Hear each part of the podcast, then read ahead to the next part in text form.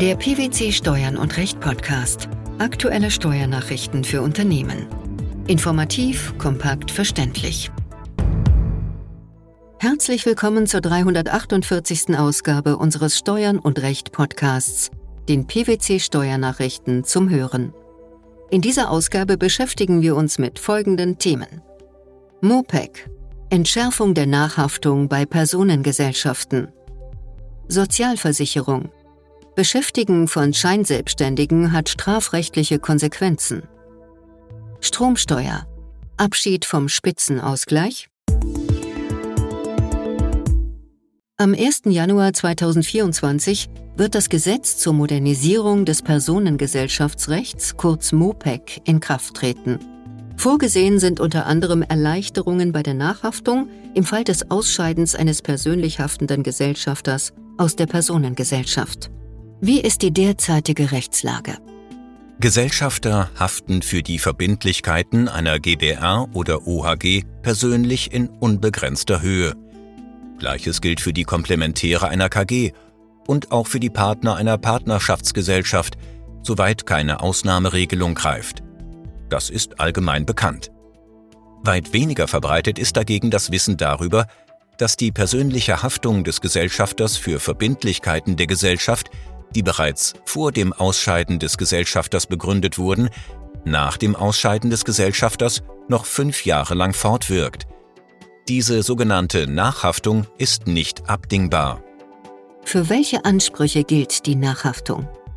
Die herrschende Meinung geht davon aus, dass die persönliche Haftung des Gesellschafters für die Verbindlichkeiten der Gesellschaft bereits durch den Vertragsabschluss der Gesellschaft begründet wird – der ausgeschiedene Gesellschafter haftet deshalb persönlich für sämtliche Ansprüche des Vertragspartners, die sich aus dem Vertragsverhältnis ergeben. Das gelte auch für Sekundäransprüche, beispielsweise auf Schadensersatz, die sich aus einer vertraglichen Pflichtverletzung ergeben, die erst nach dem Ausscheiden des Gesellschafters verwirklicht wird. Was heißt das konkret? Das bedeutet beispielsweise, dass der ausgeschiedene Gesellschafter dem Vermieter der Personengesellschaft noch fünf Jahre nach seinem Ausscheiden nicht nur für den laufenden Mietzins haftet, sondern auch für alle Schäden, die nach dem Ausscheiden durch schuldhaftes Verhalten des Mieters an der Mietsache entstehen. Das Interesse des Gläubigers am Erhalt der ursprünglichen Haftungssubjekte wird insoweit der Vorrang eingeräumt gegenüber der Tatsache, dass ein ausgeschiedener Gesellschafter in aller Regel keine Möglichkeit mehr hat, an der ordnungsgemäßen Vertragsdurchführung mitzuwirken. Wie ändert sich die Rechtslage nach Inkrafttreten des MOPEC? Das MOPEC wird zu einem Paradigmenwechsel führen. Die neuen Regelungen werden vorsehen, dass der ausgeschiedene Gesellschafter nur dann auf Schadenersatz haftet, wenn die zugrunde liegende Pflichtverletzung bereits vor seinem Ausscheiden stattfand. Auf den Zeitpunkt des Vertragsschlusses kommt es nicht mehr entscheidend an. Sind für die Geltendmachung eines Schadensersatzanspruchs neben der originären Pflichtverletzung weitere Voraussetzungen erforderlich, wie etwa eine erfolglose Nachfristsetzung, so haftet der ausgeschiedene Gesellschafter allerdings auch dann, wenn diese weiteren Voraussetzungen erst nach seinem Ausscheiden eintreten. Was ist außerdem zu beachten? Die Begrenzung der Nachhaftung greift nicht schon mit dem Ausscheiden des Gesellschafters ein, sondern erst ab dem Zeitpunkt, in dem der Vertragspartner der Gesellschaft von dem Ausscheiden des persönlich haftenden Gesellschafter Kenntnis erlangt hat oder das Ausscheiden im Handelsregister bzw. bei der GBR in dem neuen Gesellschaftsregister eingetragen wurde. Warum sind die Neuregelungen zur Nachhaftung so bedeutsam?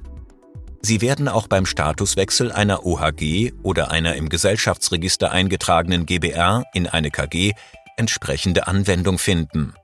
Auch die Nachhaftung des unbeschränkt haftenden Gesellschafters, der in die Kommanditistenstellung wechselt, wird somit auf echte Altverbindlichkeiten der Gesellschaft beschränkt. Welche Auswirkungen auf die Praxis sind zu erwarten? Die neuen Regelungen werden die Haftungsrisiken von ehemaligen persönlich haftenden Gesellschaftern für die Zeit nach ihrem Ausscheiden oder nach dem Wechsel in die Kommanditistenstellung merklich reduzieren. Zwar hat die Neuregelung zur Folge, dass dem Vertragspartner der Gesellschaft damit ein potenzieller Haftungsadressat abhanden kommt. Wenn der Vertragspartner es für erforderlich halten sollte, kann er darauf aber in geeigneter Weise reagieren, zum Beispiel mit der Anforderung von Sicherheiten oder, als Ultima Ratio, mit einer Vertragskündigung. Gerade im Hinblick auf längerfristige Vertragsbeziehungen, wie etwa Mietverhältnisse, bei denen der Vertragsschluss regelmäßig lange vor der Pflichtverletzung liegt, war diese Änderung der Rechtslage geboten. Die Beschränkung der Nachhaftung trägt so zur Steigerung der Attraktivität der Rechtsform Personengesellschaft bei. Wenn eine Person auf dem Arbeitsmarkt den Rechtsschein der Selbstständigkeit erweckt, obwohl tatsächlich ein Arbeitsverhältnis besteht, liegt eine Scheinselbstständigkeit vor. Selbstständige sind grundsätzlich nicht zur Zahlung von Kranken-, Pflege-, Arbeitslosen- und Rentenversicherungsbeiträgen verpflichtet. Abhängig Beschäftigte hingegen unterliegen der Sozialversicherungspflicht. Welche Konsequenzen hat Scheinselbstständigkeit auch für den Arbeitgeber? Die Auswirkungen sind immens. Sozialversicherungsbeiträge sowie Säumniszuschläge können bis zu vier Jahren und bei vorsätzlichem Vorenthalten bis zu 30 Jahren rückwirkend zurückgefordert werden. In einem Urteil vom 8. März 2023 hat der Bundesgerichtshof nun einen Kanzleiinhaber auch strafrechtlich wegen Vorenthalten und Veruntreuung der Sozialabgaben seiner Mitarbeiter verurteilt. Welchen Hintergrund hat der Fall? Der Rechtsanwalt arbeitete in seiner Kanzlei als alleiniger Kanzleiinhaber mit zwölf Rechtsanwälten auf Basis der selbstständigen freien Mitarbeit zusammen. Die Parteien schlossen einen sogenannten freien Mitarbeitervertrag, der die Rechtsanwälte verpflichtet, ihre Sozialabgaben selbst abzuführen. Während ihrer Tätigkeit arbeiteten die Rechtsanwälte ausschließlich für die Kanzlei und erhielten auch nur von dort ihre Mandate. Ihre Arbeit erledigten sie nahezu ausschließlich in den Kanzleiräumlichkeiten, für dessen Nutzung keine Kosten anfielen. Unabhängig vom erwirtschafteten Umsatz stellten die Rechtsanwälte einmal im Monat ihre Arbeit in Rechnung. Der Kanzleiinhaber wurde wegen Vorenthaltens und Veruntreuens von Arbeitsentgelt gemäß Strafgesetzbuch verurteilt. Dass die Beiträge durch seine Angestellten gezahlt wurden, lässt den Tatbestand nicht entfallen. Der Bundesgerichtshof nahm den Fall zum Anlass, sich mit der Abgrenzung von abhängiger und selbstständiger Tätigkeit auseinanderzusetzen. Wie ist diese geregelt? Die Bestimmungen zur Abgrenzung richten sich nach dem Sozialversicherungsrecht. Anhaltspunkte für eine abhängige Beschäftigung sind nach 7 SGB IV eine Tätigkeit nach Weisungen und eine Eingliederung in die Arbeitsorganisation des Weisungsgebers. Dies gilt auch für das Berufsbild des Rechtsanwaltes. Maßgebend bleibt stets das Gesamtbild der Arbeitsleistung. Ist eine strikte Zuordnung nicht möglich, weil die konkreten Umstände sowohl bei einer abhängigen Beschäftigung als auch einer selbstständigen Tätigkeit festzustellen sein können, muss den übrigen Merkmalen mehr Gewicht beigemessen werden. Bei der Bewertung müssen auch die durch Sachzwänge bestimmten Einschränkungen hinsichtlich Zeit, Ort der Tätigkeit an sich mit einbezogen werden. Wie war die Lage im Streitfall? Der Umstand, dass die Rechtsanwälte im Streitfall ohne Kostenbeteiligung in den Kanzleiräumlichkeiten ein eigenes Büro gestellt bekamen, die bereits aufgebaute Kanzleiinfrastruktur nutzen und sich namentlich des kanzleieigenen Personals bedienen konnten, war für sich allein betrachtet noch kein Indiz für eine Eingliederung im Betrieb, weil sich auch freie Mitarbeiter der sachlichen und personellen Ausstattung der Kanzlei bedienen können müssen, ohne dabei an den Kosten beteiligt zu werden. Jedoch müssen solche Indizien zu den Gesamtumständen in Beziehung gesetzt werden. Im vorliegenden Fall ging die Weisungsgebundenheit der Rechtsanwälte deutlich über das sich aus Sachgegebenheiten und Sachzwängen ergebende Maß hinaus.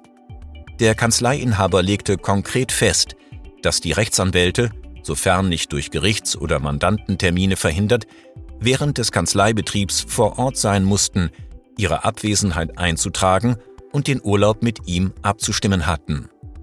Was war ausschlaggebend für die Entscheidung des Bundesgerichtshofs? Die Richter nannten das Fehlen des für die höheren Dienste zentralen Kriteriums des Unternehmerrisikos. Dabei ist vor allem entscheidend, ob die Tätigkeit mit einem, gegebenenfalls pauschalierten, Verlustrisiko belastet ist und deshalb einer Gewinnbeteiligung gleichkommt oder ob sie lediglich als Gegenleistung für die geschuldete Arbeit anzusehen ist. Im vorliegenden Fall hat der Kanzleiinhaber ein festes Jahresgehalt ausgezahlt, dessen Höhe gänzlich unabhängig vom Gewinn und Verlust der Kanzlei und der Arbeitsleistung war. Die Rechtsanwälte hatten weder eigenes Kapital noch die eigene Arbeitskraft mit der Gefahr des Verlustes einzusetzen. Die für eine Selbstständigkeit sprechenden Umstände wie die Möglichkeit der Beschäftigung eigenen Personals, der Bearbeitung von Mandanten außerhalb der Kanzlei und der Werbung in eigener Sache wurde durch ein vereinbartes Zustimmungserfordernis faktisch wieder ausgehebelt. Auch das Bundessozialgericht stellte in einem Urteil vom 28. Juni 2022 schon klar, dass die bereits genannten Anhaltspunkte weder in einem Rangverhältnis zueinander stehen, noch stets kumulativ vorliegen müssen. Wie sei damit umzugehen? Ob jemand beschäftigt oder selbstständig tätig sei, richte sich danach, welche Umstände das Gesamtbild der Arbeitsleistung prägen und hänge davon ab, welche Merkmale überwiegen. Die Zuordnung einer Tätigkeit setze daher voraus, dass alle nach Lage des Einzelfalls als Indizien in Betracht kommenden Umstände festgestellt, in ihrer Tragweite zutreffend erkannt und gewichtet seien. Der hier dargestellte Prüfungsrahmen der Statusbeurteilung ist das Ergebnis stetiger richterlicher Rechtsfortbildung. Was bedeutet das für die Praxis? Die Prüfung ist komplex, lässt sich so kaum aus dem Gesetz ableiten und bedarf umfassender Expertise. Ob und inwieweit sich das Bundessozialgericht nunmehr der Auffassung des Bundesgerichtshofs anschließt und jedenfalls im Zusammenhang mit Rechtsanwälten die Frage des Unternehmerrisikos schwerer gewichtet, bleibt abzuwarten. Dass nun auch, gegebenenfalls vermehrt, strafrechtliche Folgen drohen, zeigt, dass die richtige Einordnung freier Mitarbeiter wichtiger ist denn je. Es besteht akuter Handlungsbedarf. Dabei ist eine detaillierte Betrachtung des Einzelfalles notwendig. Die Bundesregierung plant für das kommende Jahr Ausgabenkürzungen in Höhe von rund 30 Milliarden Euro. Eine der geplanten Streichungen könnte den Spitzenausgleich für produzierende Unternehmen betreffen, wie aus dem Haushaltsentwurf für das Jahr 2024 hervorgeht. Was ist der Spitzenausgleich? Der Spitzenausgleich nach 10 Stromsteuergesetz ist eine bedeutsame steuerliche Vergünstigung, die es Unternehmen des produzierenden Gewerbes ermöglicht, von erheblichen Entlastungen bei der Stromsteuer zu profitieren. Durch den Spitzenausgleich können Unternehmen ihre Stromsteuerlast derzeit um bis zu 90 Prozent reduzieren. Im Haushaltsplan 2023 war der Spitzenausgleich noch als Steuermindereinnahme in Höhe von 1,45 Milliarden Euro aufgeführt. Im aktuellen Entwurf für den Haushaltsplan 2024 findet sich der Spitzenausgleich nicht mehr. Dies deckt sich mit Presseberichten, wonach die Bundesregierung plane, keine beihilferechtliche Genehmigung des Spitzensteuerausgleichs für 2024 bei der EU-Kommission zu beantragen. Wann wird Gewissheit bestehen? Eine endgültige Entscheidung trifft der Bundestag, der im Dezember über den Haushalt abstimmen wird. Bis dahin sind Änderungen grundsätzlich möglich. Ein Auslaufen des aktuellen Spitzenausgleichssystems käme nicht völlig überraschend. Denn bereits im letzten Jahr wurde angekündigt, dass die einjährige Verlängerung eine einmalige Ausnahme sein würde. Die Bundesregierung deutete damals jedoch an, dass eine grundlegende Reform des Strom- und Energiesteuerrechts für das Jahr 2024 geplant sei. Derzeit liegt noch kein konkreter Reformplan für den Spitzenausgleich vor, was befürchten lässt, dass dessen Auslaufen ohne Ersatz stattfinden könnte. Wie geht es dann weiter und was wären die Folgen für betroffene Unternehmen? Der unabhängige wissenschaftliche Beirat beim Bundesfinanzministerium hat eine mögliche Alternative vorgeschlagen. In seiner Stellungnahme mit dem Titel Ein Industriestromtarif für Deutschland vom 20. Juli 2023 brachte der Beirat die Idee einer vollständigen Abschaffung der Stromsteuer ins Spiel, anstelle der Einführung eines Industriestrompreises. Es lässt sich erkennen, dass derzeit an unterschiedlichsten Stellen über fundamentale Veränderungen des Systems der Energiekosten und Energiekostenentlastungen nachgedacht wird, was bei betroffenen Unternehmen zu ganz erheblichen Planungsunsicherheiten, zum Beispiel mit Blick auf die Prognose von Produktionskosten für das kommende Jahr führt. Wie die weiteren Entwicklungen sind, bleibt abzuwarten. Die Entschärfung der Nachhaftung bei Personengesellschaften, die strafrechtlichen Konsequenzen bei Beschäftigung von Scheinselbstständigen sowie der Abschied vom Spitzenausgleich. Das waren die Themen der 348. Ausgabe unseres Steuern und Recht Podcasts, den PwC Steuernachrichten zum Hören. Wir freuen uns, dass Sie dabei waren und hoffen, dass Sie auch das nächste Mal wieder in die PwC Steuernachrichten reinhören. Steuerliche Beiträge zum Nachlesen finden Sie in der Zwischenzeit unter blogs.pwc.de slash steuern und recht.